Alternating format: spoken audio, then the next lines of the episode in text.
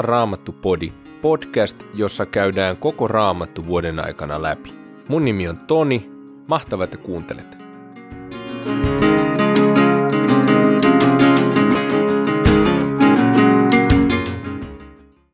Tämän päivän tekstit on ensimmäinen Mooseksen kirja luku 25, Matteuksen evankeliumin luku 18 ja Saarnaajan kirjan viidennestä luvusta jakeet 12-19. Ensimmäinen Mooseksen kirja, luku 25. Abraham otti vielä uuden vaimon, jonka nimi oli Ketura. Hän synnytti Abrahamille Simranin, Joksanin, Medanin, Midianin, Jispakin ja Suohin. Joksanille syntyivät Saba ja Dedan. Dedanista polveutuvat assuurilaiset, letusilaiset ja leumilaiset. Midianin pojat olivat Efa, Efer, Henok, Abida ja Eldaa. Nämä kaikki olivat Keturan jälkeläisiä. Abraham antoi koko omaisuutensa Iisakille. Sivuvaimojensa pojille hän antoi lahjoja, ja hän lähetti heidät vielä eläessään itään Gedemin maahan, pois poikansa Iisakin tieltä. Abraham eli kaikkiaan 175 vuotta. Sitten hän kuoli rauhallisen vanhuuden jälkeen korkeassa iässä ja elämästä kyllänsä saaneena, ja hänet otettiin isiensä luo. Hänen poikansa Iisak ja Ismail hautasivat hänet Makpelan luolaan, joka sijaitsi heettiläisen Efronin, Soharin pojan vainiolla Mamresta itään. Tämän vainion Abraham oli ostanut heettiläisiltä, ja sinne on haudattu Abraham ja hänen vaimonsa Saara. Abrahamin kuoltua Jumalan siunaus seurasi hänen poikaansa Iisakia. Iisak jäi asumaan Lahairoin kaivon tienoille. Tässä on Abrahamin pojan Ismailin sukuluettelo, hänen jonka Saaran egyptiläinen orjatar Haagar synnytti Abrahamille. Nämä olivat Ismailin pojat ikäjärjestyksessä lueteltuina. Ismailin esikoinen oli Nebajot, ja hänen muut poikansa olivat Kedar, Adbeel, Mibsam, Misma, Duma, Massa, Hadad, Tema, Jetur, Nafis ja Ketma. Nämä olivat Ismailin pojat, 12 heimokunnan päälliköt, ja heidän mukaansa annettiin nimet myös heidän kylilleen ja leiripaikoilleen. Ismail eli kaikkiaan 137 vuotta, sitten hän kuoli ja hänet otettiin isiensä luo. Ismailin suvun asuma-alue ulottui Havilasta aina Suriin, joka on Egyptistä itään Assurin suunnalla, ja Ismail joutui alinomaa vastakkain veljiensä kanssa. Tämä on kertomus Abrahamin pojan Iisakin suvusta. Abrahamille syntyi Iisak. Isak oli 40-vuotias ottaessaan vaimokseen Rebekan, joka oli Mesopotamiassa asuvan aramealaisen Betuelin tytär ja Laabanin sisar. Isak rukoili Herraa vaimonsa puolesta, sillä tämä oli hedelmätön. Herra kuuli hänen rukouksensa ja Rebekka tuli raskaaksi. Mutta lapset potkivat toisiaan Rebekan kohdussa ja hän sanoi, miksi minulle pitää sattua tällaista? Hän meni kysymään neuvoa Herralta, ja Herra sanoi, kaksi kansaa on kohdussasi, Kaksi heimoa sinusta haarautuu. Toinen heimo on toista vahvempi, vanhempi on palveleva nuorempaa. Aikanaan Rebekka synnytti kaksoset. Ensimmäisenä syntynyt oli iholtaan punaruskea ja kauttaaltaan karvainen kuin vuohenkarva viitta, ja hän sai nimen Eesau. Sitten syntyi hänen veljensä, ja hän piti kädellään kiinni Eesaun kantapäästä. Siksi hän sai nimen Jaakob. Isak oli heidän syntyessään 60-vuotias. Kun pojat varttuivat, Eesausta tuli taitava metsästäjä ja erämies, mutta Jaakob oli rauhallinen ja viihtyi kotosalla.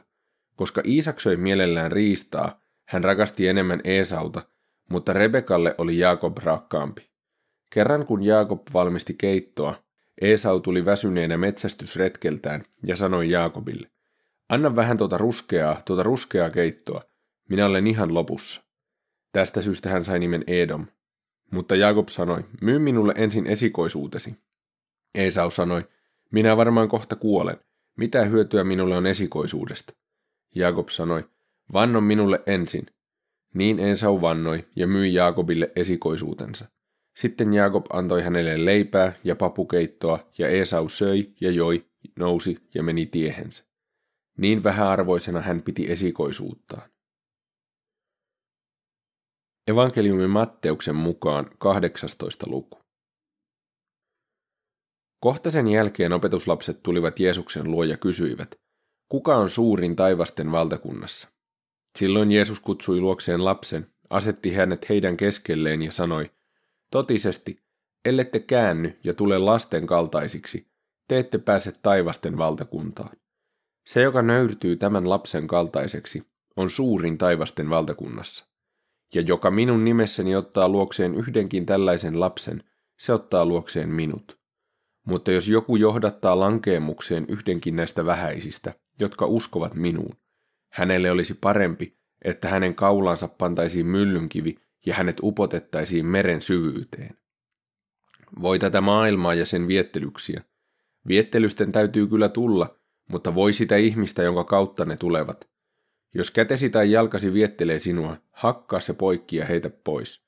Onhan parempi, että käsipuolena tai jalkapuolena pääset sisälle elämään, kuin että sinut molemmat kädet ja jalat tallella heitetään ikuiseen tuleen. Ja jos silmäsi viettelee sinua, repäise se irti ja heitä menemään. Onhan parempi, että silmäpuolena pääset sisälle elämään, kuin että sinut molemmat silmät tallella heitetään helvetin tuleen. Katsokaa, ette te halveksi yhtäkään näistä vähäisistä, sillä minä sanon teille, heidän enkelinsä saavat taivaissa joka hetki katsella minun taivaallisen isäni kasvoja. Juuri sitä, mikä on kadonnut, ihmisen poika on tullut etsimään ja pelastamaan. Mitä arvelette, jos jollakulla on sata lammasta ja yksi niistä eksyy, niin eikö hän jätä ne 99 vuorille ja lähde etsimään sitä eksynyttä? Ja jos hän sen löytää, totisesti, hän iloitsee siitä enemmän kuin niistä 99, jotka eivät olleet eksyksissä. Samoin ei teidän taivaallinen isänne tahdo, että yksikään näistä vähäisistä joutuisi hukkaan. Jos veljesi tekee syntiä, ota asia puheeksi kahden kesken. Jos hän kuulee sinua, olet voittanut hänet takaisin. Mutta ellei hän kuule sinua, ota mukaasi yksi tai kaksi muuta, sillä jokainen asia on vahvistettava kahden tai kolmen todistajan sanalla. Ellei hän kuuntele heitäkään, ilmoita seurakunnalle. Ja jos hän ei tottele seurakuntaakaan, suhtaudu häneen kuin pakanaan tai publikaaniin. Totisesti, kaikki minkä te sidotte maan päällä on sidottu taivaassa, ja kaikki minkä te vapautatte maan päällä on myös taivaassa vapautettu. Minä sanon teille, mitä tahansa asiaa kaksi teistä yhdessä sopien maan päällä rukoilee, sen he saavat minun isältäni, joka on taivaissa. Sillä missä kaksi tai kolme on koolla minun nimessäni, siellä minä olen heidän keskellään. Silloin Pietari tuli Jeesuksen luo ja sanoi, Herra, jos veljeni yhä uudestaan tekee väärin minua kohtaan, niin kuinka monta kertaa minun on annettava hänelle anteeksi? Peräti seitsemän kertaako? Ei seitsemän, vaan seitsemänkymmentäseitsemän kertaa, vastasi Jeesus. Taivasten valtakunta on kuin kuningas, joka vaati palvelijoiltaan tilitykset. Kun hän alkoi tarkastaa niitä, hänen eteensä tuotiin palvelija, joka oli hänelle velkaa kymmenen tuhatta talenttia. Miehellä ei ollut millä maksaa, ja niin kuningas määräsi, että hänet, hänen vaimonsa ja lapsensa ja koko hänen omaisuutensa oli myytävä ja velka maksettava. Silloin palvelija heittäytyi maahan hänen eteensä ja pyysi, ole kärsivällinen, minä maksan sinulle kyllä kaiken. Kuninkaan tuli säälipalvelijansa, ja hän päästi miehen menemään ja antoi velan anteeksi. Mutta kun palvelija meni ulos, hän tapasi toisen palvelijan, joka oli hänelle velkaa sata denaaria. Hän kävi miehen käsiksi, kuristi häntä kurkusta ja sanoi, maksa mitä olet velkaa. Mies heittäytyi maahan ja pyysi, ole kärsivällinen, kyllä minä maksan sinulle. Mutta toinen ei suostunut siihen. Hän meni ja toimitti työtoverinsa vankilaan, kunnes tämä maksaisi velkansa. Muut palvelijat näkivät, mitä tapahtui, ja panivat sen pahakseen. He menivät kuninkaan luo ja kertoivat hänelle kaiken. Silloin kuningas kutsutti palvelijan luoksen ja sanoi, sinä kelvoton, minä annoin sinulle anteeksi koko velan, kun sitä minulta pyysit. Eikö sinunkin olisi pitänyt armahtaa työtoveriasi, niin kuin minä armahdin sinua? Vihoissaan kuningas pani palvelijansa ankaraan vankeuteen, kunnes tämä maksaisi koko velan. Näin tekee minun taivaallinen isänikin teille, jos te ette kaikesta sydämestä anna kukin veljellenne anteeksi. Saarnaajan kirja, viides luku, jakeet 12-19. Olen nähnyt kipeän kärsimyksen auringon alla. Rikkaus oli annettu omistajalleen onnettomuudeksi. Kohtalon iskusta hän menetti rikkautensa, ja vaikka hänellä oli poika, ei tämän käsiin jäänyt mitään. Rikkaan oli täältä lähdettävä yhtä alastomana kuin hän oli äitinsä kohdusta tullut, eikä hän voinut viedä mukanaan mitään siitä, minkä oli vaivaa nähden koonnut. Juuri tämä on kipeä kärsimys. Sellaisena kuin hän oli tullut, hänen oli myös lähdettävä. Mitä hyötyä oli siitä, että hän oli nähnyt vaivaa, tuulen hyväksi? Kaikki päivänsä hän kulutti pimeässä huolia kantaen, vaivaa ja murhetta kärsien. Niinpä olenkin havainnut, että on oikein ja paikallaan syödä ja juoda ja nauttia elämästä kaiken sen vaivan keskellä, jota ihminen näkee vähinä Jumalan antamina elinpäivinään auringon alla. Sellainen on hänen osansa. Jumalan lahja on sekin, että hän antaa rikkautta ja omaisuutta, ja sallii ihmisen käyttää sitä ja saada sitä osansa ja iloita kaiken vaivannäön keskellä. Kun Jumala täyttää mielen iloa tuottavilla askareilla, ei ihminen ehdi ajatella elinpäiviensä kulumista.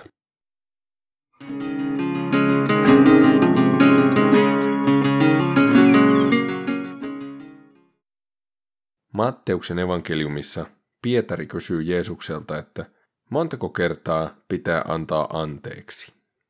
Pietari kysyy, että peräti seitsemänkö kertaa. Jeesus vastaa, että ei seitsemän, vaan 77 kertaa. Ja tämä tarkoittaa semmoista täydellistä määrää. Tämä tarkoittaa käytännössä loppumatonta armoa. Ja se, jos joku, on meille ihmisille vaikeaa. Mutta parasta tässä on se, että Jeesus itse on sellainen, mitä hän kehottaa Pietaria olemaan, koska Jeesus on täydellinen. Toisin sanoen, se armo, joka Jeesukselta on saatavilla, se armo, jota Jumala tarjoaa, on ääretöntä. Ja kun me saadaan Jumalalta anteeksi kaikki, niin hän haluaisi, että mekin annetaan anteeksi niille, jotka on meitä vastaan rikkonut. Tämä voi asiana tuntua todella vaikealta, varsinkin jos sua kohtaan on rikottu pahasti. Mutta jos tällaisen asian kanssa taistelet, niin ootko sä koittanut viedä tätä asiaa Jumalalle? Ootko sä rukouksessa lähestynyt Herraa Jeesusta ja kertonut tästä sun vaikeudesta ja taistelusta?